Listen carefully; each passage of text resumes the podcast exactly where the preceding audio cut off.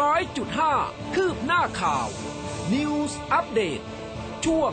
ข่าวหน้าหนึ่ง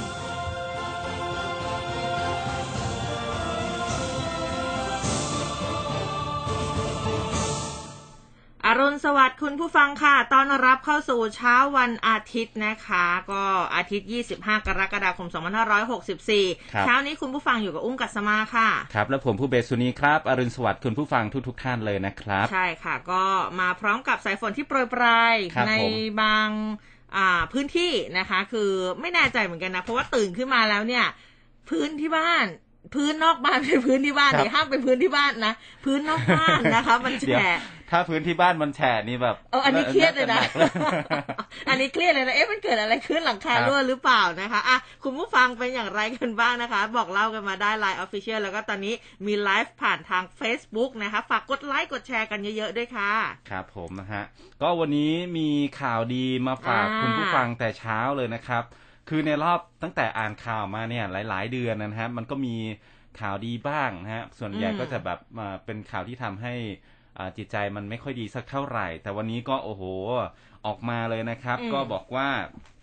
น้องเทนนิสคว้าทองโอลิมปิก สร้างประวัติศาสตร์ กลายเป็นฮีโร่คนไทยเฮลั่นทั่วทั้งประเทศ ทองแรกให้กับทัพนักกีฬาไทยโตเกียวเกมส์ครับ น้องเทนนิสเรืออากาศตรีหญิงพานิพักษ์วงศ์พัฒนกิจนะครับ ก็กลายเป็นฮีโร่สร้างประวัติศาสตร์ คว้าเหรียญทองเทควันโดโอลิมปิกได้สำเร็จนะครับ ส่วนนักชกไทยก็แจ๋วครับน้องดรีม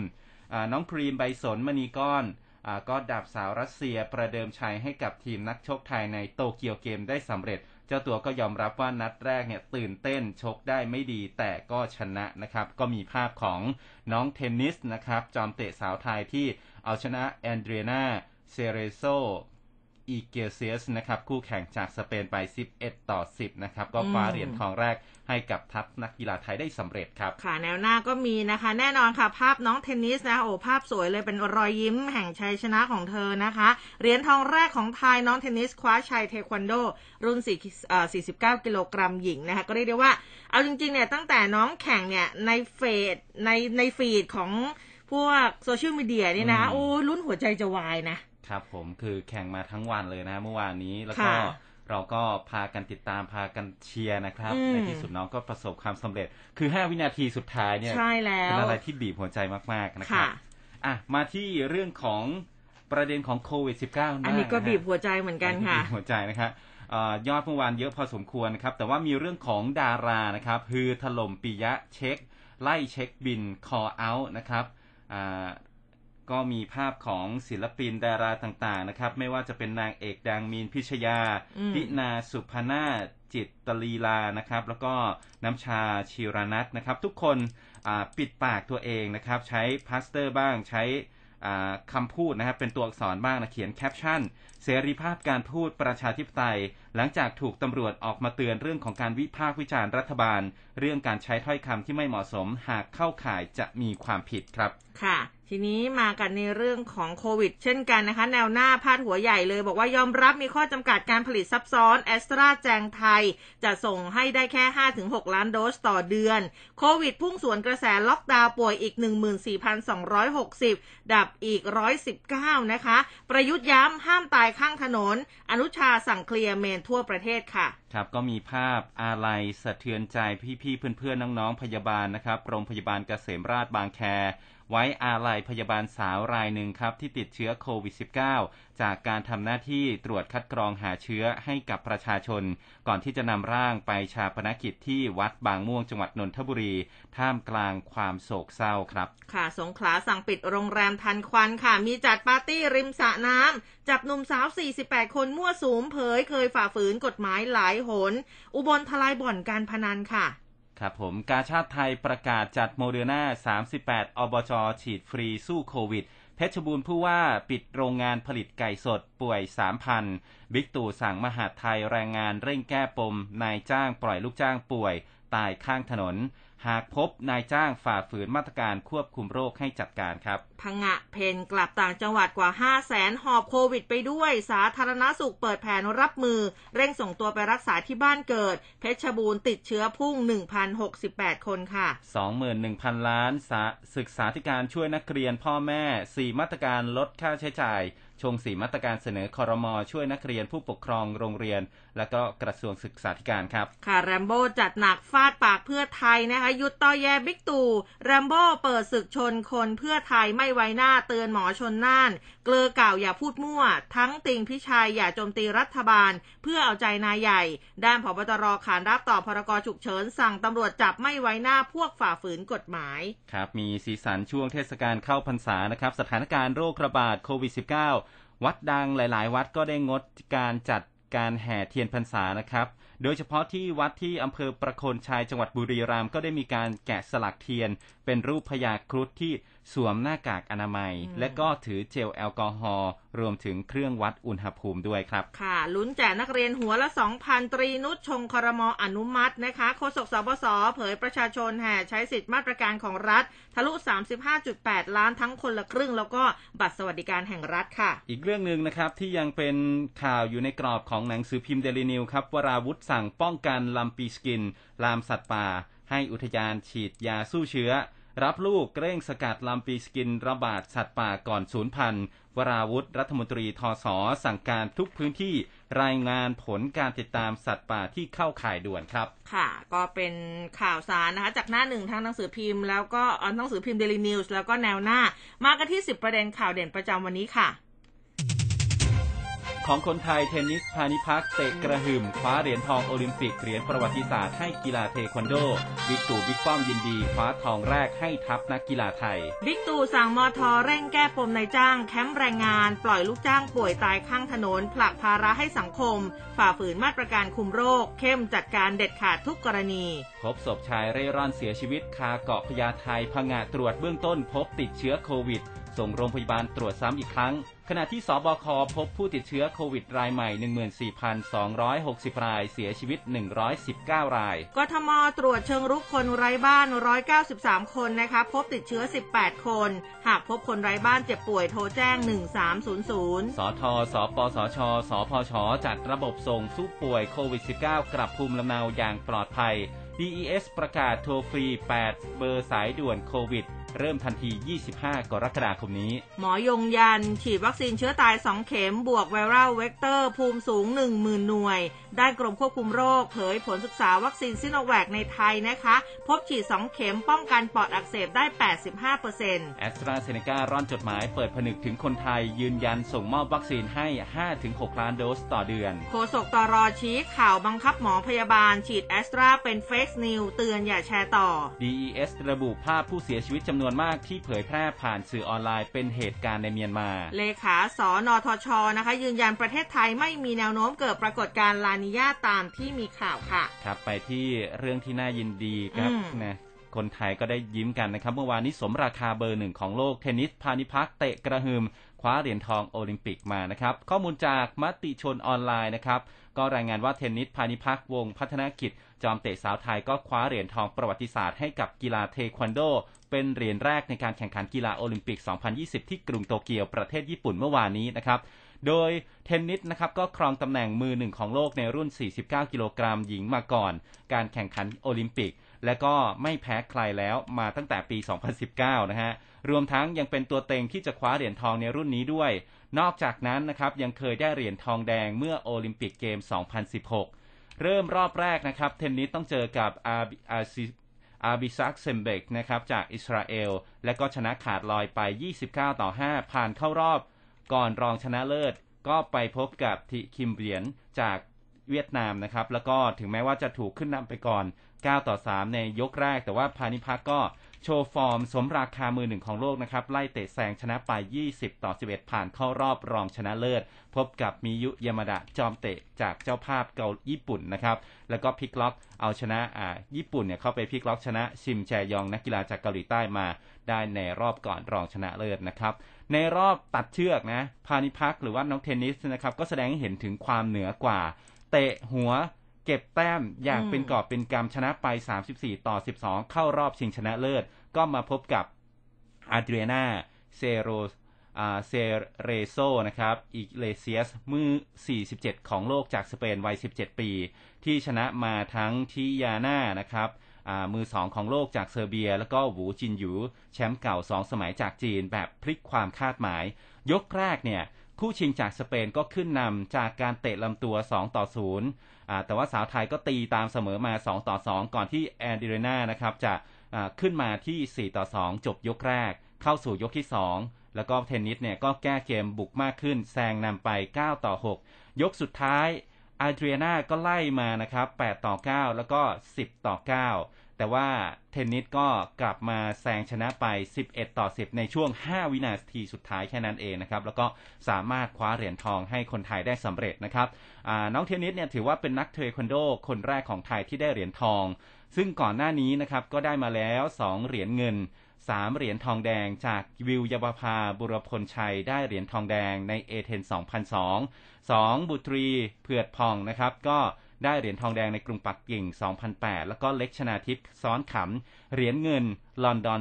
2011 นะครับ แล้วก็เทมเทวินทร์หาญปราบ ได้เหรียญเงิน แล้วก็พานิพักได้เหรียญทองแดงในรีโอ 2016 นะครับ นอกจากนี้เทนนิสยังเป็นนักกีฬาคนไทยนะครับ น้องเทนนิสเนี่ยเป็นนักกีฬาคนไทยคนที่ 3 ที่ได้เหรียญรางวัลในโอลิมปิกเกม 2 สมัยต่อจากเติ้ลมนัสบุญจำนงค์ นักมวยสากลที่ได้เหรียญทองเอเธน2004 แล้วก็เหรียญเงินปักกิ่ง 2008 ส่วนแต้วพิมพ์สิริสิริแก้วนักยกน้ำหนักเหรียญทองลอนดอน 2012 แล้วก็เหรียญเงินรีโอ 2016 นะครับอ่าทีนี้ถามว่าอัดฉีดจะได้เท่าไหร่ อ่า อันนี้สำคัญสำคัญกำลังใจต้องมาละ เทนนิสเนี่ยก็จะได้รับเงินอัดฉีดเบื้องต้นนะครับ จากกองทุนพัฒนากีฬาแห่งชาติ 12 ล้านบาท ว้าว และก็จากสหพันธ์สมาคมกีฬาแห่งชาตินะครับ ร่วมชมรมกอล์ฟหลักสูตรสมาคมอ่าวิทยาลัยป้องกันอาณาจักรราชอาณาจักรอีก 1 ล้านบาทก็อืมรวมเป็น 13 ล้านบาทค่ะนะครับยังไม่มีรวมนะฮะ อันนี้ยังไม่ได้รวมจากอืมหน่วยงานแล้วก็สปอนเซอร์อื่น ๆ ส่วนคณะกรรมการโอลิมปิกแห่งประเทศไทยก็กำหนดเงินรางวัล ให้กับนักกีฬาที่สามารถรับเหรียญรางวัลจากการแข่งขันกีฬาโอลิมปิกเกมนี่ครับเขาก็จะให้เงินเดือนอา รวม 20 ปีนะครับอ่าถ้าเหรียญทองได้ 12,000 บาท คือน้องเทนนิสก็จะได้เงินเดือนเดือนละ 12,000 บาท 20 ปีนะครับโอ้ค่ะค่ะอ่าส่วนเหรียญเงินถ้าได้มาอีกนะครับก็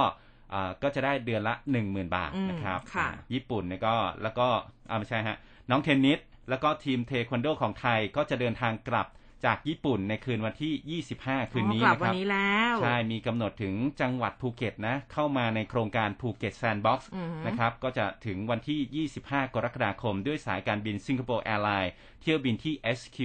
726 เวลา9โมง25 ก็คงมาดึกๆ นะครับค่ะสำหรับเทนนิสเนี่ย เป็นนักกีฬาทีมชาติไทย เป็นชาวสุราษฎร์ธานีนะครับ ปัจจุบันเธออายุ 24 ปี จบปริญญาตรีแล้วนะครับ สาขาวิทยาศาสตร์การกีฬาที่จุฬาลงกรณ์มหาวิทยาลัย ปัจจุบันเนี่ยกำลังศึกษาต่อระดับอืมปริญญาโท รัฐศาสตร์ มหาวิทยาลัยกรุงเทพธนบุรีนะครับค่ะประสบการณ์การแข่งขันจริงๆเนี่ยเทนนิสแข่งเทควันโดมาแล้วนะฮะกว่า 15 ปี เหรียญทองเนี่ยมาได้มากถึง 32 เหรียญทุกรายการทุกโอ้ระดับเก่งมากๆ ไม่ว่าจะเป็นการชิงแชมป์โลก ชิงแชมป์เอเชีย เอเชียนเกม กีฬามหาวิทยาลัยโลกอย่างนี้เป็นต้นนะครับ รวมทั้งยังเป็นเจ้าของเหรียญทองเหรียญแรกจากเยาวชนหญิง รุ่นน้ำหนักไม่เกินอืม44 กิโลกรัมในกีฬาโอลิมปิกเยาวชนครั้งที่ 2 ที่เมืองหนานจิงของประเทศจีนมาแล้วด้วยครับ ไม่แปลกที่เขาตั้งสายาไว้เลยว่าแบบเต็งหนึ่งนะอ่าเออใช่เต็งฮะหนึ่งจริง ๆ นะสำหรับน้องเทนนิสนะคะ ทีนี้มากันที่ด้านท่านนายกรัฐมนตรีกันบ้างข้อมูลจากมติชนออนไลน์ค่ะนายอนุชาบูรพชัยศรีโฆษกประจำสำนักนายก ก็บอกว่าท่านนายกรัฐมนตรีพลเอกประยุทธ์จันทร์โอชาเนี่ยแสดงความยินดีกับน้องเทนนิสด้วยนะคะ ก็ที่สามารถคว้าเหรียญทองแรกในการแข่งขันโอลิมปิกเกมนะคะ ก็เอาชนะนะอย่างอย่างที่บอกไปนะ น้องนักกีฬาจากสเปนนะคะ เรียกได้ว่าคือหลายคนเนี่ย อันนี้อันนี้นอกเรื่องนิดนึงฮะเออเขาก็บอกว่าถึงแม้น้องจะแพ้ แต่ว่าอืมคือน้ำใจนักกีฬาของน้องเทนนิสของเราคือมันเป็น5วินาทีที่น้องอ่าจากประเทศสเปนเนี่ยเขาแบบลงไปร้องไห้เลย แล้วน้องเทนนิสเนี่ยเข้าไปแบบยกมือแบบ เออ คุณยังโอเคอยู่นะ คุณยังไหวอยู่นะ อันนี้เป็นภาพที่แบบประทับใจมากเลยนะคือคที่พากนี่ภาพที่เห็นนี่คือ มันเป็นแค่ช่วงเวลาเสี้ยวห้าวินาทีเท่านั้นเองใช่ใช่ถ้า ถ้าไม่เป็นน้องจากอ ประเทศสเปนสเปนอ๋อก็อาจจะเป็นเทนนิสของเราที่ใช่แพ้ไปเพราะว่ามันคะแนนมันขึ้นมาในช่วง 5 นาทีสุดท้ายตอนนั้นเรายังตามเขาอยู่เลย ใช่ค่ะ ก็ถือว่าเป็นน้ำใจนักกีฬาที่เราได้เห็นกันนะคะท่านนายกก็บอกว่าคือเป็นเหรียญทองแรกในการแข่งขัน แล้วก็เรียกได้ว่านำความภาคภูมิใจให้กับทัพนักกีฬาไทย และเป็นเหรียญทองเหรียญแรกของกีฬาเทควันโดไทยเลยนะก็ถือว่าเป็นรางวัลของความมุ่งมั่นตั้งใจของนักกีฬาไทยนะคะที่ทุ่มเทแล้วก็ฝึกฝน แม้จะอยู่ในช่วงเวลาแล้วก็สถานการณ์ที่มันยากลำบากนะ ก็เชื่อว่าจะเป็นกำลังใจเพิ่มแรงใจแล้วก็ความกระตือรือร้น ให้กับนักกีฬาไทยในการแข่งขันประเภทอื่น ๆ ด้วยนะคะ แล้วก็นายอนุชาเนี่ยบอกว่าท่านนายกก็ส่งกำลังใจให้นักกีฬาทุกประเภท ก็เชิญชวนคนไทยร่วมส่งกำลังใจเชียร์นักกีฬาไทยทำหน้าที่ผู้แทนประเทศไทย แข่งขันโอลิมปิกโตเกียวจนถึงวันที่ 8 สิงหาคมนี้ค่ะ อืมนะครับ ก็นอกจากนี้ก็ มาที่เรื่องเข้าพรรษาฮะคุณผู้ฟังอ๋อวันนี้ด้วยนะ ใช่วันนี้เป็นวันเข้าพรรษาด้วยะงานเข้าพรรษาชาวลาวนะครับศรัทธายังเหนียวแน่นนะครับ แม้ยอดโควิดจะเพิ่มขึ้นสูง แม้จะอยู่ในสถานการณ์การแพร่ระบาดของโควิด -19 งานเข้าพรรษาของชาวลาวก็ยังมีคนที่เข้าวัดไปทำบุญอย่างเหนียวแน่นนะครับอ่าวันที่ 24 กรกฎาคมเมื่อวานนี้เนี่ยตรงกับวันขึ้น 15 ข้ามเดือน 8 ก็เป็นวันเข้าพรรษาของ ชาวลาวนะ เนื่องจากว่าฝั่งซ้ายเนี่ยเขาไม่มีวันอาสาฬหาบูชา ปีนี้อาจจะเป็นปีที่ยากลำบากของชาวลาวเพราะว่ายอดผู้ติดเชื้อโควิดรายใหม่เนี่ยเพิ่มสูงขึ้นทุกวัน แต่ก็พร้อมใจกันไปร่วมทำบุญใส่บาตรหยาดน้ำนะฮะหยาดน้ำก็คือกรวดน้ำอ๋ออ่าค่ะฮะค่ะที่วัดใกล้ๆบ้าน เฉพาะที่แขวงสวรรณเขต แขวงจำปาสัก ทางการเขาก็สั่งคุมเข้มการทำบุญที่วัดในวันเข้าพรรษานะครับ ไม่ให้มีการรวมตัวกันจำนวนมาก เนื่องจากว่าทั้งสองแขวงเนี่ยมีแรงงานคืนถิ่นจำนวนมาก แล้วก็ส่วนใหญ่ก็ติดเชื้อโควิด -19 นะครับสำหรับวันเข้าพรรษากระทรวงสาธารณสุขของลาวก็แถลงข่าวผู้ติดเชื้อรายใหม่ของเขาเนี่ยอยู่ที่ 278 คน ทั้งหมดเป็นแรงงานที่กลับมาจากเมืองไทยนะครับ แล้วก็ยอดผู้ติดเชื้อในลาวเนี่ยทะลุวันละ 200 คน ติดต่อกันมาแล้ว 3 วัน ในงานนี้นะครับในงานเข้าพรรษาเนี่ยก็มีอเล็กซานดราทิดาวันบุญช่วยนะครับที่เราอาจจะคุ้นชื่อกันนะฮะเคยมาแสดงละครในเมืองไทยด้วยนะครับอ่า ชื่อที่สะกดตามบัตรประจำตัวประชาชนของเธอในประเทศลาวเนี่ยก็คืออเล็กซานดราทิดาวันบุญช่วยนะฮะอืมนักร้องนักแสดงชาวลาวที่คนไทยรู้จักกันดี มีผลงานอัลบั้มเพลงมาตั้งแต่อายุ 3 ขวบ แล้วก็โอ้วางขายไกลไปถึงญี่ปุ่นเลยนะ มาร่วมงานทำบุญที่วัดด้วยนะ เธอก็เป็นศิลปินคนเดียวของลาว ที่ใครจะสัมภาษณ์เนี่ยต้องไปทำทำเรื่องขออนุมัตินะฮะขออนุญาตจากอืมรัฐบาลก่อนค่ะคืออเล็กซานดราเนี่ยมีผลงานการแสดงละครเวทีในหอประชุมใหญ่ ที่สุดในเวียงจันทร์ด้วยนะครับค่ะ อ่าอันนี้ก็นอกจากนี้ก็มีชาวลาวจำนวนมากนะครับ ที่ศรัทธาในพระพุทธศาสนาเหนียวแน่นเนี่ย ก็ไปร่วมทำบุญกันในวันเข้าพรรษาของเขานะเมื่อวานนี้ครับ ใช่ค่ะ ทีนี้มากันที่ทางท่านนายกรัฐมนตรีกันบ้างข้อมูลจากแนวหน้านะคะ มีรายงานข่าวจากทำเนียบรัฐบาลแจ้งมาบอกว่า หลังจากที่ท่านนายกรัฐมนตรีเรียกประชุมด่วนนะหน่วยงานที่เกี่ยวข้องกับการแก้ไขปัญหาการแพร่ระบาดของโควิด -19 เมื่อช่วงค่ำ23 กรกฎาคมที่ผ่านมา เพื่อที่จะรับทราบปัญหาแล้วก็หาแนวทางแก้ปัญหาผู้ติดเชื้อ ที่รอรับการรักษานะคะ ซึ่งตกค้างภายในบ้านพัก และผู้ป่วยที่ออกมาเร่ร่อนอยู่ในพื้นที่สาธารณะจนเกิดภาพสลด มีบางรายเสียชีวิตริมถนนค่ะท่านนายกก็ได้รับรายงานนะบอกว่าหนึ่งในสาเหตุสำคัญก็คือผู้ป่วยโควิด -19 ที่ออกเร่ร่อนนั้นส่วนใหญ่นะเป็นกลุ่มแรงงานทั้งคนไทยแล้วก็ต่างด้าว ที่ถูกกดดันให้ออกมาจากแคมป์ก่อสร้างแล้วก็โรงงาน เนื่องจากยังไม่สามารถประสานหาเตียงเพื่อเข้ารับการรักษาได้ รวมทั้งในจ้างเนี่ยก็กังวลว่าหากให้ผู้ป่วยอยู่ในพื้นที่แคมป์หรือว่าโรงงาน จะเกิดการแพร่ระบาดไปสู่ลูกจ้างรายอื่น ๆ แล้วก็ไม่ต้องการรับผิดชอบภาระต่างๆ ก็เลยส่งผลให้มีภาพผู้ติดเชื้อออกมาเร่ร่อนเป็นจำนวนมาก แล้วก็ยังพบด้วยนะคะว่ากรณีที่มีผู้เสียชีวิตอยู่ข้างถนนไม่กี่วันก่อนหน้า ก็พบว่าเป็นแรงงานที่ออกมาจากแคมป์คนงานก่อสร้างแล้วก็โรงงานรวมอยู่ด้วยแล้วก็มีรายงานเพิ่มเติมค่ะ บอกว่าท่านนายกเนี่ยสั่งการกระทรวงมหาดไทยกระทรวงแรงงาน แล้วก็หน่วยงานที่เกี่ยวข้องนะคะ ให้ลงไปแก้ปัญหาดังกล่าวโดยด่วน เพื่อควบคุมการระบาดแล้วก็ไม่ให้เกิดภาพผู้เสียชีวิตริมถนนขึ้นอีก พร้อมกับขอความร่วมมือภาคเอกชนที่เป็นเจ้าของแคมป์ก่อสร้าง แล้วก็โรงงานเนี่ย ควรปฏิบัติตามมาตรการอย่างเข้มข้น เพื่อหยุดยั้งการแพร่ระบาดของโควิด -19 ให้ได้เร็วที่สุด และหากตรวจพบว่ายังมีการปล่อยปละละเลย ให้คนงานออกจากแคมป์หรือว่าโรงงานอีก จะถือว่าฝ่าฝืนมาตรการควบคุมโรคของทางภาครัฐ หน่วยงานที่เกี่ยวข้องจะบังคับใช้กฎหมายอย่างเด็ดขาดทุกกรณีค่ะแล้วก็ท่านนายกเน้นย้ำอีกบอกว่าหากพบว่าแคมป์ก่อสร้างหรือว่าโรงงานใด มีผู้ป่วยติดเชื้อ ก็มีช่องทางประสานกับหน่วยงานต่างๆ เพื่อเข้าไปดูแลแยกตัวไปรักษาอาการอยู่แล้ว ซึ่งอาจต้องใช้เวลาในการประสานงานบ้าง แต่ไม่ใช่นายจ้างเนี่ยจะผลักภาระให้สังคมด้วยการไล่หรือว่ากดดันลูกจ้าง ให้ออกมาในที่สาธารณะ เพราะนั่นจะทำให้สถานการณ์ลุกลามบานปลายยากต่อการควบคุมครับผมทีนี้ฮะทางพลโทคงชีพเนี่ยก็บออืมว่า ท่านนายกอ๋อขออภัย ท่านพลเอกประวิตร วงษ์สุวรรณท่านรองนายกนะคะ แล้วก็ท่านก็เป็นประธานกรรมการโอลิมปิกแห่งประเทศไทย อันนี้พูดถึง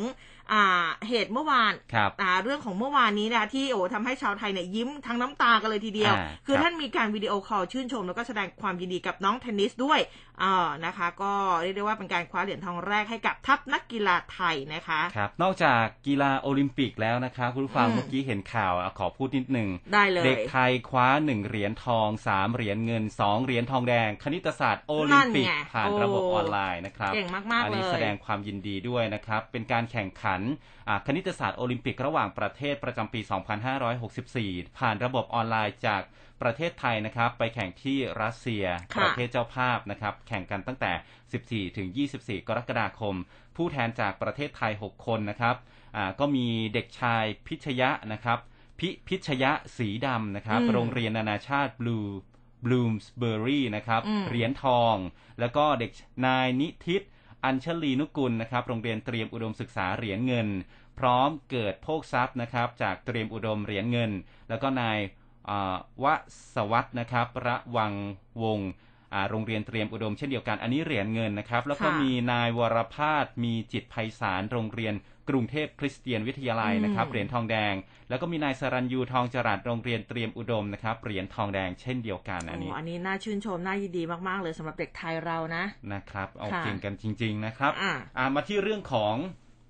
สถานการณ์การติดเชื้อในประเทศค่ะเพิ่มขึ้นทุกวันเลย ตัวเลขเนี่ยไม่ได้ลดลงเลยนะครับ สบคก็รายงานออกมาล่าสุดอยู่ที่ 14,260 รายนะครับ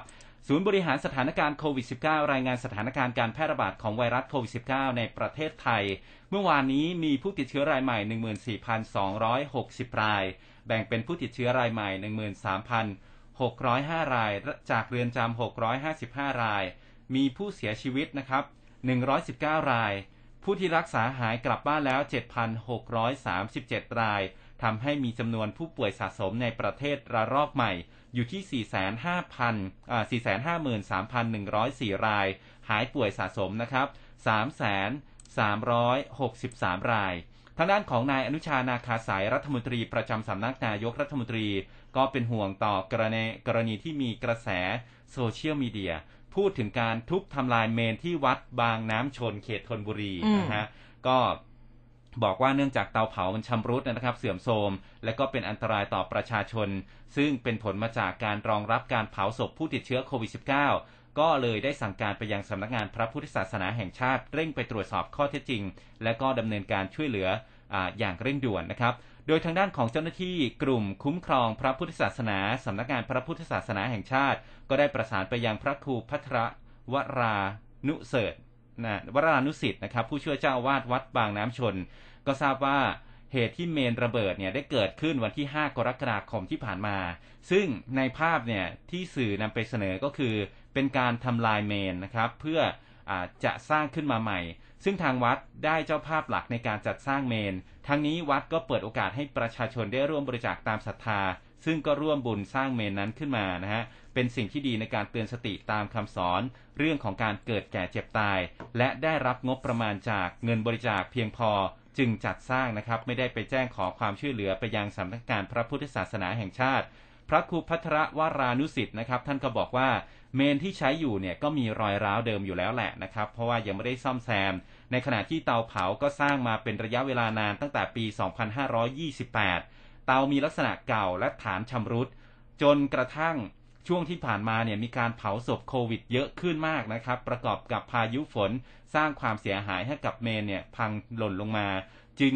ได้หารือกับวิศวกรและก็ได้รับคำแนะนำว่าให้ทุบทำลายแล้วก็สร้างขึ้นมาใหม่ ดังที่ปรากฏในภาพข่าว ทั้งนี้วัดก็กำลังอยู่ระหว่างการเร่งดำเนินการก่อสร้าง เพื่อให้สามารถใช้งานได้ทันในช่วงสิงหาคมนี้นะครับ ส่วนทางด้านของรัฐมนตรีประจำสำนักนายกรัฐมนตรีเข้าให้ กำชับให้ตรวจสอบไปยังวัดต่างๆ ถ้าหากวัดไหนต้องการงบประมาณในการซ่อมแซมเมนนะครับอืมก็ขอให้เร่งสนับสนุนงบประมาณในการปรับปรุงซ่อมแซมก่อสร้างเมน ให้มีสภาพที่พร้อมใช้งาน ยืนยันว่าวัดและพระสงฆ์เป็นองค์กรทางศาสนา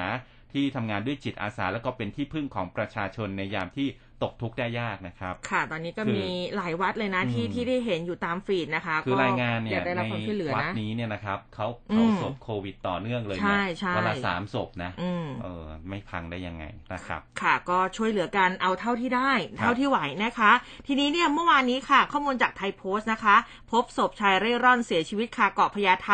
พงะตรวจเบื้องต้นติดเชื้อโควิด ส่งโรงพยาบาลตรวจซ้ำอีกค่ะ เมื่อวานนี้แพทย์นิติเวชโรงพยาบาลรามาธิบดีแล้วก็เจ้าหน้า้าที่มูลนิธิป่อเต็กตึ๊งนะคะ ได้รับแจ้งว่ามีผู้เสียชีวิตโดยไม่ทราบสาเหตุ ก็เลยเข้าไปตรวจสอบที่บริเวณวิกตอรี่พอยต์เกาะพญาไทอนุสาวรีย์ชัยสมรภูมินะก็จากการตรวจสอบนะคะ ก็พบว่าผู้เสียชีวิตเนี่ยเป็นชายวัย 80 ค่ะนอนเสียชีวิตข้างที่นั่ง พร้อมกับมีกระเป๋าสัมภาระอยู่ด้วย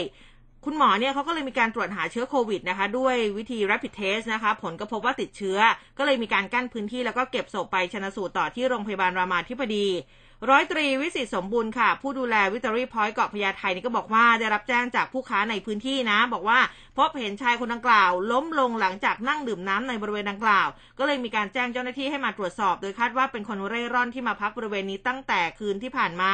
ก่อนจะพบว่าเสียชีวิตแล้วก็เพิ่งเคยเห็นว่าชายคนนี้มานอนพักที่นี่ แล้วก็ไม่ทราบว่ามาจากที่ไหน ซึ่งปกติแล้วบริเวณนี้ก็จะมีคนเร่ร่อนมาพักอยู่เป็นประจำก็ได้แจ้งให้หน่วยงานที่เกี่ยวข้องมาดำเนินการแล้ว แต่ว่ายังมีคนมาพักอาศัยอยู่เรื่อยๆ ซึ่งขณะนี้ทางแพทย์นิติเวชโรงพยาบาลรามานะคะ ก็บอกว่าหลังจากที่ชนสูตรพลิกศพเบื้องต้นก็พบว่าผู้เสียชีวิต ไม่มีบาดแผลตามร่างกาย ส่วนการตรวจสอบเบื้องต้นนะคะ ที่พบติดเชื้อโควิด -19 นั้นต้องไปตรวจสอบต่อที่โรงพยาบาล แล้วก็ในกระเป๋าเนี่ย พบยารักษาโรคประจำตัวเบาหวาน ความดัน รวมทั้งเสื้อผ้าจำนวนหนึ่ง หลังจากนี้ต้องประสานติดตามญาติผู้เสียชีวิตต่อไปค่ะครับผมแล้วก็มีอีกเคสหนึ่งนะครับ แต่ว่าอันนี้ยังไม่ได้เสียชีวิตนะครับ คุณตาวัย70ปีนอนอมหมดสติ หน้าตลาดห้วยขวางเจ้าหน้าที่ก็เร่งนำส่งโรงพยาบาลราชวิถีนะครับ ข้อมูลจากผู้จัดการออนไลน์นะครับ เกิดเหตุชายอายุ 70 ปี นะครับ นอนหมดสติไม่ทราบสาเหตุ ริมฟุตบาท หน้าตลาดห้วยขวางเจ้าหน้าที่ก็พากันเร่งนำตัวส่งโรงพยาบาลราชวิถีนะครับเอ่อเมื่อเวลาช่วงบ่ายครึ่งครับเมื่อวานนี้เจ้าหน้าที่ตำรวจสอนอห้วยขวางก็รับแจ้งเหตุ ชายพบชายหมดสตินะครับ โดยไม่ทราบสาเหตุบริเวณหน้าตลาดห้วยขวาง แขวงและเขตดินแดงกรุงเทพนะครับ ก็เลยประสานกู้ชีพนาเรนทรเดินทางไปตรวจสอบ โดยจุดเกิดเหตุเนี่ยเป็นบริเวณริมฟุตบาทหน้าตลาดนะครับ ก็พบชายอายุประมาณ 70 ปี รูปร่างท้วม สวมกางเกงขาสั้นสีเทา เสื้อยืดสีน้ำเงินนอนหมดสติอยู่ ทางเจ้าหน้าที่กู้ชีพนเรนทรก็ได้สวมชุด PPE นะครับ ป้องกันเพื่อความปลอดภัยแล้วก็เข้าตรวจสอบที่เกิดเหตุ พร้อมทั้งสั่งห้ามผู้ที่ไม่เกี่ยวข้อง ห้ามเข้ามาใกล้บริเวณนั้นโดยเหตุโดยเด็ดขาดนะครับ ก็เกรงว่าจะเสี่ยงต่อการระบาดของโควิด -19 จากนั้นนะครับเจ้าหน้าที่ก็ได้นำถังออกซิเจน พยายามที่จะช่วยชีวิตปั๊มหัวใจอยู่นาน 20 นาที ก่อนที่จะนำร่างของผู้หมดสติขึ้นรถกู้ชีพนเรนทรไปส่งโรงพยาบาลราชวิถีอืมจากการสอบถามพ่อค้าค้าขายส้มตำในตลาดห้วยขวางนะครับ ก็บอกว่า ตอนนั้นเนี่ยกำลังปิ้งไก่อยู่กำลังขายปิ้งไก่อยู่นะครับ ก็พบอ่า ร่างของชายคนดังกล่าวเนี่ยฟุบลงกับพื้นก่อนที่คนในตลาดเห็นท่าไม่ดีก็เลยโทรหาเจ้าหน้าที่นะครับ เพื่อขอความช่วยเหลือก็สร้างความแตกตื่นกันทั้งตลาดเลยนะฮะเมื่อวานอืมครับนะคะ คุณผู้เบกคะมีคคุรัณบผู้ฟังสอบถามมาบอกว่าขอข้อมูลที่ถูกต้องด้วยค่ะ มีไลน์ส่งกันมาว่าเลื่อนฉีดเข็มสองให้เร็วขึ้นจริงหรือปลอมอ่าเดี๋ยวจัดให้นะครับอ่านะคะ เดี๋ยวเราเช็คข้อมูลกันให้นะคะ มีอะไรก็อะฝากถามกันมาได้ถ้าเราหาคำตอบให้ได้ ก็จะรีบหาคำตอบให้เลยนะคะ ทีนี้มาที่ศูนย์ข่าวแปซิฟิกกันบ้างค่ะคุณผู้ฟังกทมเขาตรวจเชิงรุก คนไร้บ้าน 193 คน พบติดเชื้อ 18 คนนะคะ ท่านผู้ว่ากทมพลตำรวจเอกอัศวินขวัญเมืองค่ะ ก็บอกว่าจากสถานการจากสถานการณ์ของโควิด -19 เนี่ยก็อาจจะส่งผลให้คนไร้บ้านมีแนวโน้มจะที่คิดว่าน่าจะมีจำนวนเพิ่มสูงขึ้น แล้วก็มีความเสี่ยงต่อการเจ็บป่วยนะคะ ทางกทมเนี่ยก็เลยมีการประสานความร่วมมือกับกระทรวงการพัฒนาสังคมและความมั่นคงของมนุษย์ สถานีตำรวจนครบาลท้องที่จัดเจ้าหน้าที่ลงพื้นที่สาธารณะ ที่มีคนไร้บ้านพักอาศัยอยู่เป็นจำนวนมากนะ อย่างบริเวณหัวลำโพง ถนนราชดำเนิน อนุสาวรีย์ชัยสมรภูมิค่ะ เพื่อที่จะสำรวจจัดเก็บแล้วก็วิเคราะห์ข้อมูล พร้อมกับให้การช่วยเหลือ และแจ้งให้ทราบถึงบริการด้านที่พักอาศัย อาหารยารักษาโรคฟรีนะอันนี้ไม่มีค่าใช้จ่ายนะคะ โดยพมได้มีการจัดเตรียมที่พักสำหรับคนไร้บ้านที่สมัครใจเข้ารับบริการ อย่างเช่น ศูนย์คุ้มครองคนไร้ที่พึ่งกรุงเทพมหานคร บ้านมิตรในอ่ามิตรไมตรีเขตดินแดงนะคะ อันนี้ก็จะมีเจ้าหน้าที่ให้บริการแล้วก็ตรวจคัดกรองโควิด -19 ให้กับผู้เข้าพักอาศัยทุกคน แล้วก็นอกจากนี้เนี่ยทางกทมร่วมกับหน่วยงานของพมมูลนิธิอิสระชน มูลนิธิพัฒนาที่อยู่อาศัยสำนักงานหลักประกันสุขภาพแห่งชาติ ซึ่งได้รับการสนับสนุนจากโรงพยาบาลเกษมราชบางแค จัดทีมตรวจคัดกรองเชิงรุกนะคะ ลงพื้นที่บริเวณศูนย์สุวิทย์วัดหนู เขตบางกอกน้อย สถานีรถไฟหัวลำโพง เขตปทุมวันแล้วก็บริเวณพระแม่ธรณีบีบมวยผม เขตพระนคร เบื้องต้นนี้ได้คัดกรองอตรวจคัดกรองผู้ป่วยเชิงคนเชิงรุกเนี่ยนะคะคือคนไร้บ้านเนี่ย193 คนค่ะ แล้วก็พบผู้ติดเชื้อ 18 คน ได้มีการนำส่งสถานพยาบาลเพื่อรักษาแล้วนะคะ ส่วนคนไร้บ้านที่เหลือเนี่ยก็ได้นำส่งไปยังศูนย์พัฒนาศักยภาพคนไร้บ้าน จังหวัดปทุมธานี นั่นก็คือบ้านพูนสุขค่ะ ซึ่งหากประชาชนพบเห็นคนไร้บ้านเจ็บป่วยในพื้นที่สาธารณะ หรือริมถนนสามารถโทรแจ้งสายด่วนศูนย์ช่วยเหลือสังคม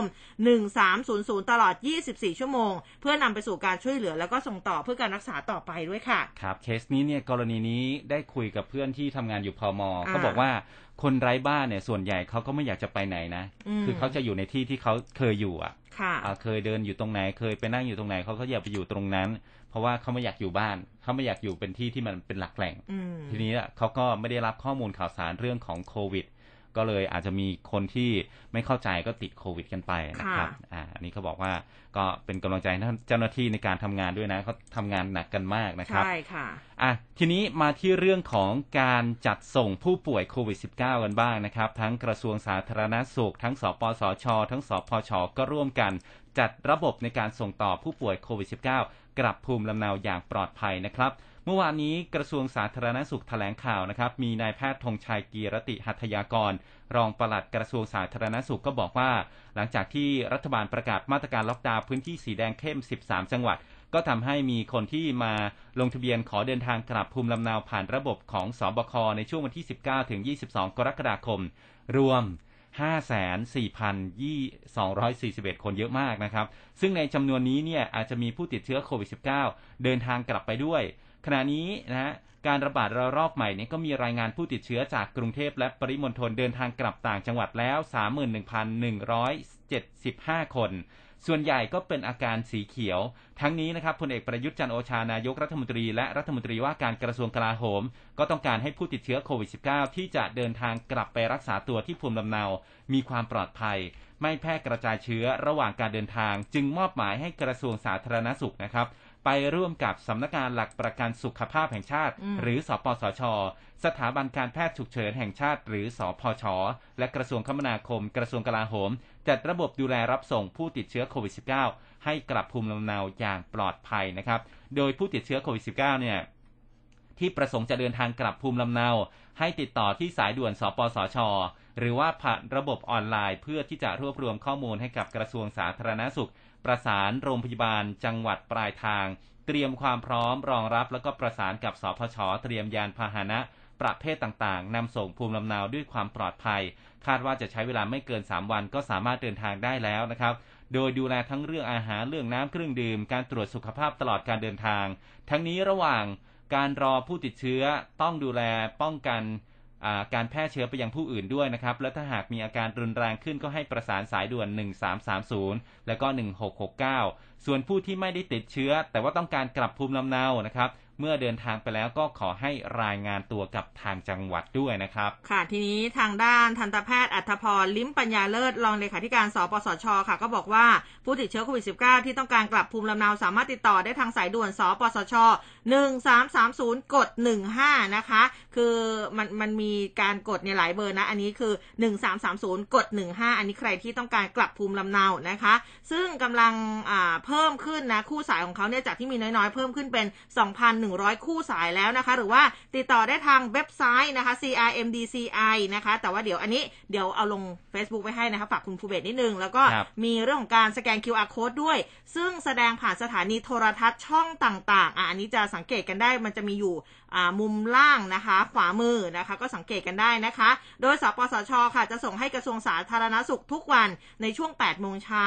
ขณะที่ร้อยเอกนายแพทย์อัจฉริยะแพงมาเลขาธิการสพชก็บอกว่า ผู้ติดเชื้อโควิด -19 ที่จะเดินทางกลับภูมิลำเนา ต้องอยู่ในเกณฑ์อาการสีเขียว หากอาการรุนแรงจะส่งรถฉุกเฉินรับไปที่โรงพยาบาลที่เหมาะสมแทน สำหรับพาหนะในการส่งผู้ป่วยกลับภูมิลำเนานะคะร่วมอันนี้ก็ร่วมมือกับกระทรวงคมนาคม จัดเตรียมรถไฟ รถบขสแล้วก็รถตู้ไว้บริการค่ะ ประสานกรมการขนส่งทางบกกรมแพทย์ทหารบก จัดรถขนาดใหญ่หรือเครื่องบินนะคะ โดยผู้ที่จะเดินทางกลับโดยเครื่องบินอันนี้ต้องผ่านการประเมินสุขภาพด้วยนะ ว่าพร้อมสำหรับการเดินทางหรือว่า fit to fly ค่ะ แล้วก็นอกจากนี้ได้จัดบุคลากรทางการแพทย์ ยาเวชภัณฑ์แล้วก็อุปกรณ์ทางการแพทย์ ดูแลตลอดการเดินทาง โดยรถบัส รถทัวร์เนี่ยเขาจะมีรถพยาบาลฉุกเฉินตามไปด้วยนะฮะส่วนรถไฟแล้วก็เครื่องบินจะมีบุคลากรทางการแพทย์ติดตามไปด้วยค่ะ ก็ไปดูแลหากมีเหตุฉุกเฉินสพชจะจัดยานพาหนะไว้ 3 ช่วง ช่วงแรกเนี่ยจะเป็นการไปรับส่งผู้ป่วยจากบ้านมายังสถานีรถไฟ บขส หรือว่าเครื่องบิน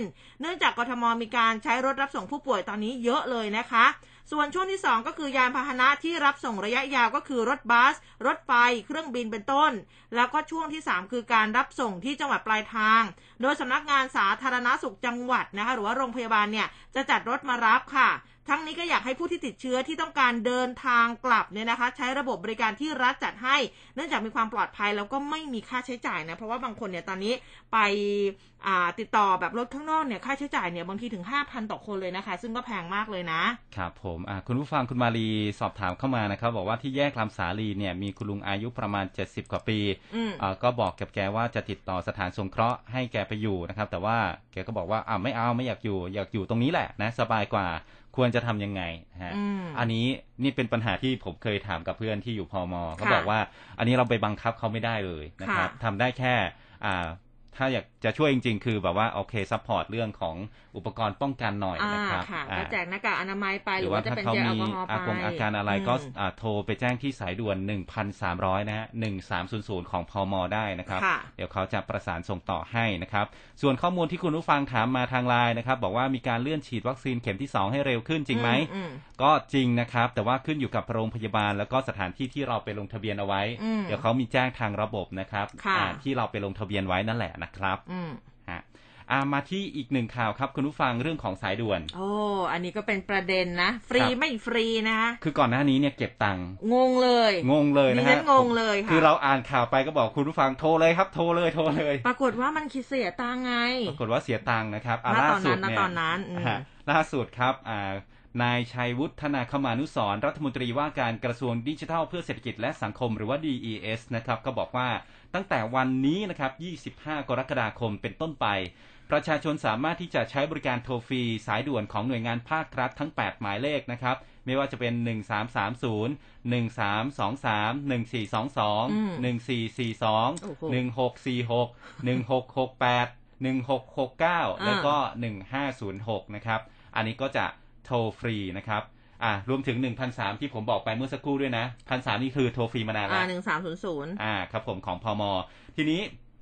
หมายเลขทั้ง 8 ที่ว่าไปนี้นะครับก็จะรองรับการให้บริการข้อมูล การตรวจสอบสิทธิประโยชน์ให้คำปรึกษาแนะนำแล้วก็ประสานกับเจ้าหน้าที่ในการหาเตียงสำหรับผู้ติดเชื้อโควิด เพื่อป้องกันดูแลนะครับ แล้วก็แจ้งเตือนให้ความช่วยเหลือประชาชนในสภาวะสถานการณ์ฉุกเฉินและเร่งด่วน จากกรณีที่มีประชาชนร้องเรียนเรื่องของการติดต่อเบอร์สายด่วนเพื่อรับการรักษาของผู้ป่วยโควิด ที่ต้องรอสายนาน และก็มีค่าใช้จ่ายในการโทรนะครับ ก็เลยมีการเร่งติดตามความคืบหน้า ก็ส่งหนังสือประสานไปขอความอนุเคราะห์ยังกสทช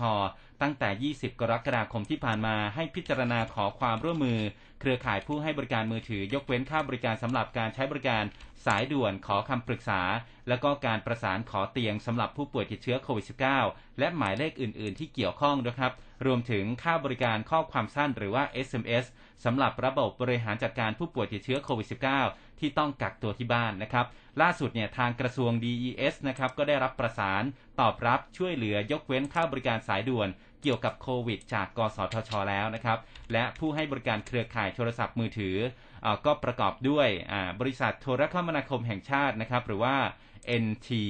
AIS True และก็ d t แทนะครับ โดยจะเริ่ม ยกเว้นค่าบริการสายด่วนให้โทรฟรีได้ตั้งแต่วันนี้เป็นต้นไปนะครับอืมทั้งนี้ที่ผ่านมารัฐบาลก็มีนโยบายในการจัดทำระบบบริการจัดการผู้ป่วยติดเชื้อโควิด -19 นะครับที่ต้องกักตัวที่บ้านหรือว่า Home Isolation เนี่ยก็มอบหมายนะครับให้ทางด้านของบริษัทโทรคมนาคมแห่งชาติเป็นผู้ดำเนินการเรื่องของ SMS Gateway สำหรับส่ง OTP ไปยังผู้ป่วย เพื่อใช้สำหรับการยืนยันตัวตนบนระบบออนไลน์นะครับเพื่อที่จะ ให้แพทย์สามารถติดต่อกับผู้ป่วยได้โดยสะดวก และก็ไม่ผิดตัวผิดคนนะครับอืมส่วนก่อนหน้านี้ก็ที่ยังไม่ได้รับรายงานเรื่องของการยกเว้นค่าโทรศัพท์ แล้วก็ได้รับทราบข้อมูลจากกสทชนะครับบอกว่าเนื่องจากว่าต้นสังกัด แล้วก็แต่ละหน่วยงานที่รับผิดชอบสายด่วนเนี่ยไม่ได้ทำเรื่องขอความอนุเคราะห์ไปยังกสทช กระทรวงดิจิทัลนะครับ จึงเห็นควรว่าอ่าเพื่อลดภาระค่าใช้จ่ายให้กับประชาชน แล้วก็ผู้ป่วยโควิด -19 ในขณะนี้ ก็เลยได้ประสานไปยังกสทช ขอความอนุเคราะห์หน่อยเถอะนะฮะว่าอ่า ไม่ต้องคิดค่าใช้จ่ายให้นะก็ต้องขอขอบคุณกสทช แล้วก็บริษัทผู้ให้บริการมือถือทุกค่าย ที่ร่วมกันช่วยเหลือประชาชนในสถานการณ์วิกฤตแบบนี้ด้วยนะครับ ค่ะ ทีนี้มากันที่คุณหมอยงกันบ้างครับนะคะ ก็นายแพทย์ยง ภู่วรวรรณค่ะ ก็เผยผลศึกษาการให้วัคซีนลูกผสมจีนผสมฝรั่งนะคะ ก็พบว่าจีนเอ่อขอขออภัยค่ะ ก็พบว่าการฉีดวัคซีนเชื้อตาย2เข็ม แล้ว booster ด้วย viral vector มีภูมิต้านทานสูงถึง 10,000 หน่วย สูงกว่าฉีดวัคซีน mRNA 2 เข็มค่ะ เมื่อวานนี้นายแพทย์ยง ภู่วรวรรณนะคะ คุณหมอยงค่ะ มีการโพสต์ Facebook ส่วนตัวนะ ระบุว่าวัคซีนโควิด -19 วัคซีนเนี่ย การให้วัคซีนลูกผสมจีนผสมฝรั่ง การศึกษาวิจัยที่ศูนย์ทำอยู่ ปรับรูปแบบเพื่อให้เหมาะกับทรัพยากรที่เรามีอยู่ และวัคซีนที่เรามี จะเห็นว่าการติดเชื้อโดยธรรมชาติจะมีภูมิต้านทานเฉลี่ยอยู่ที่ประมาณ 60 หน่วย การให้วัคซีนเชื้อตายครบ 2 เข็ม ภูมิต้านทานจะขึ้นมาอยู่ระดับเฉลี่ย 100 หน่วย ถ้าให้วัคซีนไวรัสเวกเตอร์แอสตราเซเนกา2 เข็ม ห่างกัน 10 สัปดาห์ ภูมิต้านทานจะขึ้นมาอยู่ที่ 900 หน่วย แต่ถ้าให้วัคซีนสลับกันโดยให้วัคซีนเชื้อตาย แล้วตามด้วยไวรัสเวกเตอร์ที่ 3-4 สัปดาห์ ภูมิต้านทานจะสูงที่ 700 หน่วย ในขณะที่ให้วัคซีน mRNA 2 ครั้งห่างกัน 3 สัปดาห์ ภูมิต้านทานจะขึ้นมาสูงถึง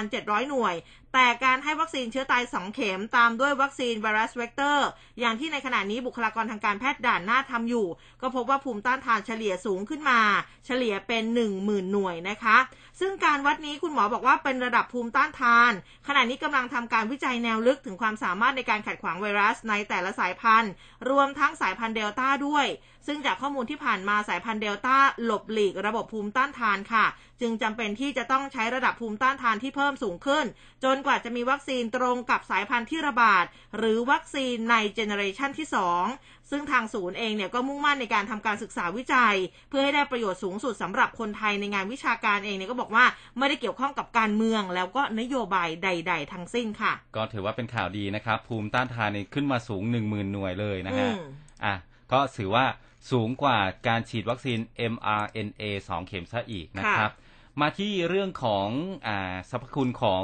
วัคซีนซิโนแวคนะครับ ไปดูที่ผลการศึกษาในไทย กระทรวงสาธารณสุขก็พบว่าฉีด 2 เข็มเนี่ยป้องกันปอดอักเสบได้ถึง 85%นะครับข้อมูลจากเว็บไซต์ไทยโพสต์ครับ รายงานว่านายแพทย์โอภาสการย์กวินพงศ์อธิบดีกรมควบคุมโรค ก็พูดถึงวัคซีนป้องกันโรคโควิด -19 บอกว่าองค์การอนามัยโลกเนี่ย ได้พิจารณาและก็ให้การรับรองวัคซีนซิโนแวคโคโรนาแวคนะครับที่ผลิตโดยบริษัทซิโนแวคของประเทศจีน บอกว่ามีมาตรฐานในการผลิตระดับสากล มีความปลอดภัยและก็มีประสิทธิผล และอนุมัติให้ใช้ในภาวะฉุกเฉิน เพื่อป้องกันโรคโควิด -19 ได้ตั้งแต่วันที่ 1 มิถุนายนนี้เป็นต้นมานะครับโดยแนะนำให้ใช้ในกลุ่มประชาชนอายุ 18 ปีขึ้นไป และไม่ได้กำหนดอายุสูงสุด วัคซีนนี้นะครับมีประสิทธิผลในการป้องกันอาการผู้ป่วยติดเชื้อโควิด -19 ได้ 51%และป้องกันการป่วยที่รุนแรงที่ต้องเข้ารักษาตัวในโรงพยาบาลได้ 100%เป็นวัคซีนลำดับที่ 6 ที่ได้รับการรับรองจากองค์การอนามัยโลกนะครับ รองลงมาจากวัคซีนไฟเซอร์แอสตราเซเนกาจอห์นสันแอนด์จอห์นสันโมเดอร์นาซิโนฟาร์มและก็ซิโนแวคตามลำดับ ซึ่งวัคซีนซิโนแวคก็มีข้อดีคือสามารถเก็บรักษาในอุณหภูมิ 2-8 องศาได้นะครับ นายแพทย์โอภาสก็กล่าวเพิ่มเติมนะครับว่าวัคซีนเนี่ยถือถือว่าเป็นเทคโนโลยีที่ใช้ในการควบคุมป้องกันโรค ในประเทศไทยได้นำนำเข้ามานะครับโดยองค์การเภสัชกรรม เพื่อนำมาให้บริการประชาชนฟรีในภาวะฉุกเฉินที่เชื้อกำลังแพร่ระบาดในวงกว้างนะครับเพื่อให้ร่างกายมีภูมิคุ้มกันโควิด -19 อย่างเพียงพอ หากมีการติดเชื้อวัคซีนจะช่วยลดอาการรุนแรงลงได้ จึงขอให้ประชาชนได้เร่งฉีดนะครับอ่า แล้วคนที่ฉีดแล้วหรือว่ากำลังจะฉีดมั่นใจได้นะครับอืมว่าอ่าแล้วก็คลายความวิตกกังวลในเรื่องของประสิทธิภาพ และก็ความปลอดภัยของวัคซีนได้นะครับ ทั้งนี้หลังจากที่มีการนำวัคซีนซิโนแวคเข้ามาใช้ในประเทศไทย ซึ่งในระยะแรกนะครับ ฉีดป้องกันโรคในกลุ่มบุคคลที่มีความเสี่ยงสูงต่อการติดเชื้อการสัมผัสเชื้อนะครับ เช่น บุคลากรทางการแพทย์อืมหรือว่ากลุ่มที่มีความเสี่ยงป่วยรุนแรงหากติดเชื้อโควิดนะครับ เช่น ผู้ที่มีโรคประจำตัว ผู้สูงอายุ 60 ปีขึ้นไป หรือว่าผู้ที่อยู่ในพื้นที่ที่กำลังมีการแพร่ระบาดเป็นต้นนะครับ จากการรายงานการศึกษาทางระบาดวิทยา เรื่องของการประเมินประสิทธิผลของวัคซีนซิโนแวคและก็ความปลอดภัยของวัคซีนตามมาตรฐานของวัคซีนที่ยอมรับในระดับสากลของคณะกรรมการติดตามประสิทธิผลของวัคซีนโควิด -19 ในพื้นที่ 3 จังหวัดนะครับ ไม่ว่าจะเป็นภูเก็ตสมุทรสาครแล้วก็เชียงรายในช่วงเดือน เมษายนถึงมิถุนายนที่ผ่านมาก็ปรากฏว่านะอันนี้เขาไปศึกษามา วัคซีนเนี่ยมีประสิทธิผลในการสามารถป้องกันการติดเชื้อในกลุ่มที่เข้าร่วมการศึกษาใกล้เคียงกัน โดยที่จังหวัดภูเก็ตได้ผลสูงถึง 90.7%สมุทรสาครได้ผล 90.5%และเชียงรายได้ผล 82.8%สามารถป้องกันปอดอักเสบที่มีความรุนแรงได้ 84.9% หากฉีดวัคซีนซิโนแวคครบ 2 เข็ม จะสามารถป้องกันการติดเชื้อโควิดสายพันธุ์ใหม่ ก็คือสายพันธุ์แอลฟาได้ประมาณ 90%ป้องกันปอดอักเสบได้ 85%ซึ่งขณะนี้พบสายพันธุ์แอลฟาที่มีการระบาดในภาพรวมทั่วประเทศ 34%ครับ อืม นะคะ อันนี้ก็เป็นซิโนแวคเอ่อใช่อ่านะ ทีนี้มากันที่ a s t r a z เซ e c a กันบ้างค่ะ แต่ว่าเป็นเรื่องของบริษัทแหละอืมเขาร่อนจดหมายเลยนะ ส่งจดหมายเปิดผนึกถึงคนไทยค่ะ ยืนยันส่งมอบวัคซีนให้ 5-6 ล้านโดสต่อเดือนนะคะอันนี้ข้อมูลจากแนวหน้า เมื่อวานนี้นายเจมส์ทีค่ะ ประธานบริษัท a s t r a z เซ e c a ประเทศไทยจำกัดทำจดหมายเปิดผนึกชี้แจงนะคะ ว่าขณะที่ทั่วประเทศไทยเนี่ยกำลังเผชิญกับความท้าทายในการต่อสู้กับการการแพร่ระบาดของโควิด -19 และในฐานะที่เป็นตัวแทนของ a s t r a z เซ e c a ในประเทศไทย ก็ขอแจ้งให้ทราบถึงสิ่งที่กำลังทำอยู่ เพื่อช่วยเหลือประชาชนทุกคน แล้วก็ยับยั้งการแพร่ระบาดนี้ ก็บอกว่าพวกเราทุกคนที่ a s t r a z เซ e c a มีความกังวล แล้วก็เป็นห่วงกับสถานการณ์โควิดในประเทศไทย ที่มีจำนวนผู้ติดเชื้อสายพันธุ์เดลต้าเพิ่มสูงขึ้นมากอย่างต่อเนื่อง ที่ผ่านมามีการหารือกับกรมควบคุมโรคมาโดยตลอดเกี่ยวกับผลกระทบ จากการกลายพันธุ์ของไวรัส แล้วก็แนวทางที่แอสตราเซเนกาจะสามารถช่วยสนับสนุนโครงการฉีดวัคซีนให้กับประชาชนได้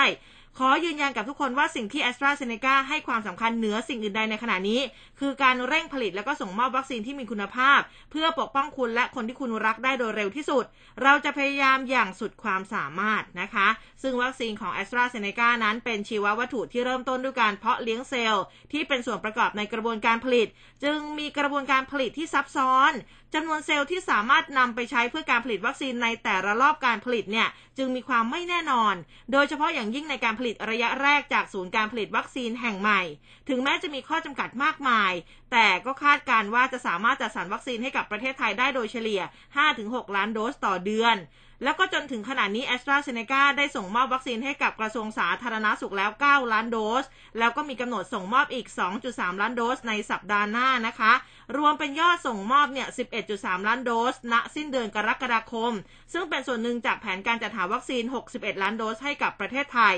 แล้วก็ท่ามกลางสถานการณ์การแพร่ระบาดรุนแรงของโควิด สายพันธุ์เดลต้า เราพยายามอย่างสุดความสามารถและสอหาทุกวิถีทาง ที่จะเร่งการผลิตและส่งมอบวัคซีนให้ได้เร็วที่สุด เท่าที่จะเป็นไปได้ ด้วยความร่วมมือจากพันธมิตรผู้ผลิตอย่างสยามไบโอไซแอนนะคะ ก็บอกว่าเราได้พยายามเพิ่มประสิทธิภาพในกระบวนการผลิตให้ดียิ่งขึ้นกว่าเดิม และเรามั่นใจว่าจะสามารถส่งมอบวัคซีนได้มากขึ้นในอีกไม่กี่เดือนข้างหน้า ในขณะที่ประเทศไทยเองกำลังเผชิญกับจำนวนผู้ติดเชื้อที่เพิ่มสูงขึ้นอย่างน่าตกใจ ประเทศบ้านพี่เมืองน้องของเราทั่วอาเซียน ก็มีการประกาศล็อกดาวน์อีกครั้งหนึ่งพร้อมกับจำนวนผู้เสียชีวิตที่เพิ่มสูงขึ้นเช่นกัน ข้อมูลจากการใช้วัคซีนล่าสุดจากแคนาดาค่ะ แสดงให้เห็นว่าวัคซีนป้องกันโควิด -19 ของแอสตราเซเนกา1เข็ม มีประสิทธิผลป้องกันการติดเชื้อรุนแรงในระดับที่ต้องเข้านอนรับการรักษาในโรงพยาบาลหรือเสียชีวิตจากโควิด -19 สายพันธุ์เดลต้าได้มากถึง 87%ดังนั้นวัคซีนที่ผลิตในไทยเนี่ยจึงมีความสำคัญอย่างยิ่งกับทั้งประเทศไทยแล้วก็ประเทศเพื่อนบ้านด้วย พวกเราทุกคนล้วนมีเป้าหมายเดียวกันก็คือการยุติการแพร่ระบาดของโควิด -19 ให้ได้ ซึ่งจะสำเร็จได้ก็ต่อเมื่อเราสามารถควบคุมการแพร่ระบาดได้ในทุกพื้นที่ค่ะ ครับ ฟังแล้วก็ใจชื้นขึ้นมานะครับอ่าคือทางแอสตราเซเนกาก็จะเร่งส่งวัคซีนให้เราแหละก็พยานะยาคมรับกันอยู่แหละนะคะคือแต่ว่าทางบาด้างนทีของวัตถุดิบบางทีมันไม่เพียงพอจริงๆใช่ แล้วก็นะครับเรื่องของเซลล์เรื่องของอะไรเนี่ยอืมบางทีมันต้องใช้ระยะเวลาใช่ครับนะคะอะเดี๋ยวช่วงนี้เราพักกันสักครู่หนึ่งนะครับ ไปตรวจสอบสภาพอากาศวันนี้ในพื้นที่ไหนบ้างนะครับ ที่มีฝนตกหนักกันนะครับ อัปเดตข่าวด่วนประเด็นเด็ดตลอด 7 วัน กับทีมข่าว m c o t News FM 100.5 และเครือข่ายวิทยุ อสมท ทั่วประเทศ ในช่วงเกาะติดข่าว 8 นาฬิกา 30 นาทีถึง 16 นาฬิกา 30 นาที ข่าวไว ใกล้ชิด ตรงใจ เป็นสปอตไลท์ให้สังคม คลื่นข่าว m c o t News FM 100.5 ทลายทุกข้อจำกัด ฟังชัดทุกเรื่อง สวัสดีครับ ผมไพศาลมังกรชยา ผู้ดำเนินรายการเจาะลึกประเด็นร้อนนะครับ พบกันทุกวันจันทร์ถึงศุกร์8นาฬิกาถึง9นาฬิกา30 นาที เราจะคัดข่าวร้อนในแต่ละวันนะครับ มาเจาะลึกเอาว่ากันด้วยของจริงก้าวข้ามวาทกรรมที่แต่ละฝ่ายสาดใส่ข้าหากันนะครับ ก้าวข้ามเรื่องของปฏิบัติการ I.O. และก้าวข้ามเรื่องของการปั่นกระแสทางโซเชียลครับ เราว่ากันด้วยเรื่องของจริงของแท้กัน ข่าวไว ใกล้ชิด ตรงใจ เป็นสปอตไลท์ให้สังคม ร่วมคุยข่าวผ่านทาง 468 3999 และ Official Line at m c o t News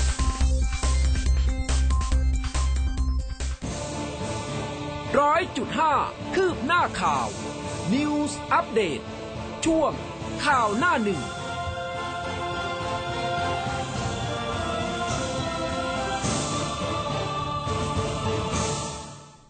เอาละค่ะ เข้าสู่ช่วงสุดท้ายของรายการนะ ไปพูดคุยกับคุณชัยชาญสิทธิวรานันท์ค่ะ หัวหน้าเวรพยากรณ์อากาศกรมอุตุนิยมวิทยาในช่วงสายฟ้าพยากรณ์ค่ะ ครับ สายฟ้าพยากรณ์โดยกรมอุตุนิยมวิทยา สวัสดีค่ะ ครับผมสวัสดีครับ ค่ะ คุณชัยชาญคะวันนี้วันเข้าพรรษา จะมีฝนในพื้นที่ไหนหนักเบายังไงบ้างคะ พื้นที่ฝนในวันนี้ยังมีการกระจายที่ดีอยู่นะสำหรับประเทศไทยเนี่ยไอ้ฝนตกหนักก็ทางด้านภาคตะวันออกเฉียงเหนือกับภาคตะวันออกที่อาจจะดูมีมากกว่าเพื่อนนะครับผมครับอืมซึ่งภาคตะวันออกเฉียงเหนือเองเนี่ยก็ตกมาตั้งแต่เมื่อวานและในทุกพื้นที่เลยค่ะแล้วก็มีฝนตกหนักอยู่อ่าทางในหลายพื้นที่อยู่เหมือนกันนะครับเป็นฝนค่ะอย่างเมื่อวานอย่างเมื่อวานนี้ที่คุยกันคือมีที่นครพนมบึงการสกลสกลนครโซนนั้นนะฮะแต่วันนี้ขยายพื้นที่ไหมครับ หรือว่าเป็นที่เดิม คือเปลี่ยนเปลี่ยนพื้นที่ไปจากข้างบนตอนนี้เขามาอยู่อยู่แถวอ่าตอนกลางกับตอนล่างครับอืมค่ะตอนบนก็จะอ่าดีขึ้นนะครับ จะมาค่ะช่วงนี้ก็จะมาตอนล่างบ้างแล้วนะครับ ผมจะมาทางแถบอ่าอุบลนั้นมันเจริญยโสร้อยเอ็ดอ๋ออ่าสารคามศรีสะเกษสุรินทร์อะไรเงี้ยนะครับ ไปครับถึงชัยภูมิอะครับผมนะค่ะคือแนวนี้ทั้งหมดข้างบนก็คือโล่งแล้วนะครับอ๋อแล้วก็ จังหวัดตอนกลางก็ใหญ่ๆเนาะก็ใหญ่หลายจังหวัดหลายจังหวัดมากจังหวัดมันใหญ่ไงค่ะอ๋อค่ะครับค่ะกรุงเทพเองวันนี้จะเยอะไหมคะ ช่วงนี้ กรุงเทพเองก็จะพูดถึงบอกว่าเยอะไหมอืมก็ครึ่งครึ่งกลางกลางแบบมันก้ากึ่งเนาะกลางมันก้ากึ่งจะโอบอกเคแต่ว่าแต่ว่าก็ตกได้ทั้งวันอยู่เหมือนกันนะอ๋อเมื่อวานก็ตกทั้งวันแต่ว่าเมื่อวานก็มี เหมือนที่ว่าจะมีฝนตก ตกหนักทางด้านซีกตะวันออกกรุงเทพอืมครับค่ะนะแล้วทางภาคใต้ล่ะคะอ่าทางภาคใต้เองไม่หนัก ไม่น่านะฮะช่วทางนี้ภาคใต้ไม่น่มีนิดหน่อยกันนั่นเองทางตอนบนของภาคใต้กันนั่นเองตอนล่างไม่ค่อยมีฝนนะครับอืมนะคะทางตอนของภาคตะวันออกก็จะเป็นทางด้านนครนายกปราจีน จันทบุรีสระแก้วตรงนี้เนี่ยอาจจะมีฝนตกหนักนะครับผมอ๋อโอเค ค่ะ มีพื้นที่ไหนต้องแบบว่าเตือนเป็นพิเศษไหมคะ ยังคงให้เตือนในเรื่องของภาคตะวันออกเฉียงเหนือไว้ก่อนนะครับอ่าเพราะว่าฝนอีสานมาตั้งแต่เมื่อวานแล้วนะครับ แล้วก็ค่ะภาคตะวันออกด้วยนะครับอืมครับผมนะคะค่ะวันนี้ขอบคุณมากค่ะครับผมค่ะสวัสดีครับสวัสดีครับอะก็อีสานนะคะ ช่วงนี้ระมัดระวังกันสักนิดนึงนะสำหรับฝนฟ้าที่จะตกลงมานะคะ ในในช่วงเขาเรียกว่าจริงๆวันเข้าพรรษาเนี่ยเออคือไปตกถูกที่ด้วยนะ แถวอุบลอะไรอย่างเงี้ยที่เขาแบบอ่ามีงาน เข้าพรรษาใหญ่ๆเออจริงเนี่ยๆเดี๋ยวนะจะถามนอกเรื่องนิดนึงเข้าพรรษานี่คือใช่เป็นช่วงที่แห่เทียน แห่เทียนด้วยแล้วก็มี บ้างไฟถวายพญานาคไหมไม่ใช่ อันนั้นออกพรรษาอ๋อดิฉันขออภัยนะคะอาจจะตกสังคมนิดนึงนะขออภัยนะคะดิฉันก็จะสับสนนิดนึงนะครับผมอ่าถ้าเป็นเข้าพรรษาก็ไปแห่เทียนไปถวายผ้าอาบน้ำฝนอืมอ่านะครับค่ะทีนี้มาที่เรื่องของแนวโน้มการเกิดปรากฏการณ์ลานินยานะครับอืมทางทางด้านของเลขาธิการสทนชออกมายืนยันแล้วนะครับ บอกว่าประเทศไทย ไม่มีแนวโน้มที่จะเกิดการปรากฏการ์ลานินยาตามที่มีข่าวนะครับ ข้อมูลจาก InfoQuest ครับนายสมเกียรติประจำวงเลขาธิการสำนักงานทรัพยากรน้ำแห่งชาติ ก็เปิดเผยว่าพลเอกประวิตยวงสุวรรณรองนายกรัฐมนตรี อันนี้ในฐานะผู้อำนวยการกองอำนวยการน้ำแห่งชาติก็สั่งการให้กอนชเนี่ยนะครับ ประเมินแนวโน้มการเกิดปรากฏการณ์ลานิญาที่มีนักวิชาการออกมาแสดงความกังวล แล้วก็ข้อสังเกตนะครับว่ามีโอกาสเกิดขึ้นในช่วงปลายปีนี้ และถ้าหากเกิดฝนตกหนักในรอบพันปี เช่นเดียวกับหลายประเทศที่ประสบอุทกภัยหนักในขณะนี้ โดยเฉพาะถ้าหากตกในพื้นที่กรุงเทพนะครับ ทางกอนชก็รายงานการติดตาม และก็ประเมินสภาพภูมิอากาศ ร่วมกับกรมอุตุนิยมวิทยา และก็สถาบันสารสนเทศทรัพยากรน้ำก็พบว่าสถานการณ์ภาพรวม ช่วงฤดูฝนปีนี้นะครับ สภาพอากาศมีลักษณะคล้ายๆ กับปี 51 โดยในช่วงต้นฤดูฝนคือพฤษภาคมถึงกรกฎาคม จะมีปริมาณฝนน้อยเสี่ยงเกิดภาวะการขาดแคลนน้ำและก็จะมีฝนตกหนักในช่วงกันยายนถึงตุลาคมนะครับ เสี่ยงเกิดอุทกภัยบริเวณภาคเหนือตอนล่าง ภาคกลาง ภาคตะวันออกเฉียงเหนือ แล้วก็ภาคตะวันออก ส่วนปลายปีนะครับถึงพฤศจิกายนถึงธันวาคม จะเกิดฝนตกหนักเสี่ยงน้ำท่วมบริเวณภาคใต้สำหรับปริมาณฝนปี 51 นั้นมีค่าน้อยกว่าปี 54 ที่เกิดอุทกภัยครั้งใหญ่ การคาดการณ์ปรากฏการณ์ลานินญานั้นนะครับ กรมอุตุนิยมวิทยาก็คาดการณ์ปรากฏการณ์เอนโซอยู่ในสภาวะปกตินะครับอืมเนื่องจากว่าถึงเดือนตุลาคม จากนั้นก็จะมี โอกาสในการพัฒนาเป็นปรากฏการณ์ลานินญาในสภาวะอ่อนๆ ในช่วงเดือนพฤศจิกายนถึงธันวาคมปีนี้นะครับ ซึ่งมีผลทำให้เกิดฝนตกเพิ่มขึ้นในบริเวณภาคใต้ และจากการคาดการณ์ฝนนะครับในวันแมปในช่วงเดือนสิงหาคมถึงธันวาคม มีค่านะฮะฝนเฉลี่ยมากที่สุดในเดือนกันยายนอืมคือมีอยู่ที่ปริมาณ 260มิลลิเมตรเท่านั้นนะครับ โอกาสที่กรุงเทพมหานครจะเกิดฝนตกหนักในรอบพันปี หรือว่าเกิน 350มิลลิเมตรต่อวัน จึงมีความน่าจะเป็นที่น้อยมากนะครับอืมค่ะสำหรับปริมาณฝนที่ตกสะสมตั้งแต่ 1 มกราคมถึงปัจจุบันจนพบว่านะครับ ยังมีค่าที่ต่ำกว่าค่าปกติ แล้วก็จากอิทธิพลของพายุโซนร้อนเจอปากาทำให้มี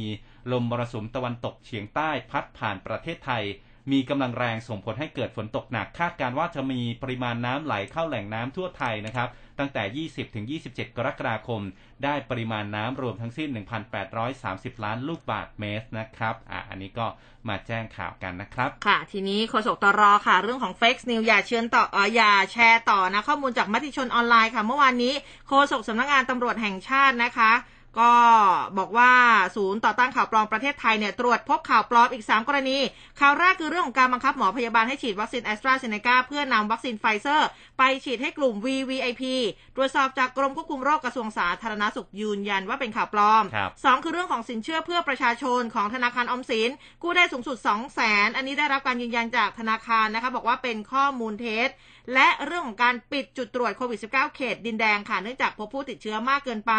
ก็ได้รับการยืนยันจากสำนักงานประชาสัมพันธ์กรุงเทพมหานครว่า เป็นข่าวปลอมนะคะ ก็ยังไงก็แล้วแต่ค่ะฮะพยายามเลี่ยงนะ ในเรื่องของการอ่า แบบว่าแชแชร์ร์ต่อข่าวที่นะไม่คะชัวร์เพราะว่านะครับอาจจะถูกดำเนินคดีในข้อหาหมิ่นประมาทด้วยการโฆษณาคพรับรบคอมพิวเตอร์แล้วก็ฝ่าฝืนพรกฉุกเฉิน มีโทษทั้งจำทั้งปรับค่ะครับสั้นๆอีกข่าวหนึงครับ DES ก็บอกว่ากรณีที่มีภาพผู้เสียชีวิตจำนวนมากเผยแพร่ผ่านสื่อออนไลน์เนี่ยเขาบอกว่าเป็นเหตุการณ์ในไทยนะครับ ที่จริงแล้วเป็นเหตุการณ์ที่เกิดขึ้นที่เมียนมานะครับโอ้นะคะฮะ อะเดี๋ยวโพสต์ข้อความไว้ในเฟซบุ๊กของเราแล้วกันนะครับอืมอะไปวันนี้ติดตามคุณรายละผู้เอียดฟังหลาย ๆ ท่านนี่ก็ทักทายกันเข้ามา ขอบพระคุณมาก ๆ เลยนะคะ แล้วก็สำหรับวันนี้เวลาหมดแล้วนะคะ เจอกันใหม่วันพรุ่งนี้วันจันทร์นะคะตีห้าจนถึงหกโมงเช้า วันนี้ลาไปก่อนแล้ว สวัสดีค่ะ สวัสดีครับ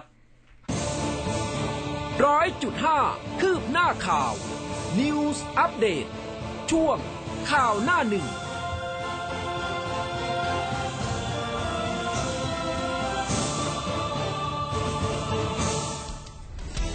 คลื่นข่าว m c o t News FM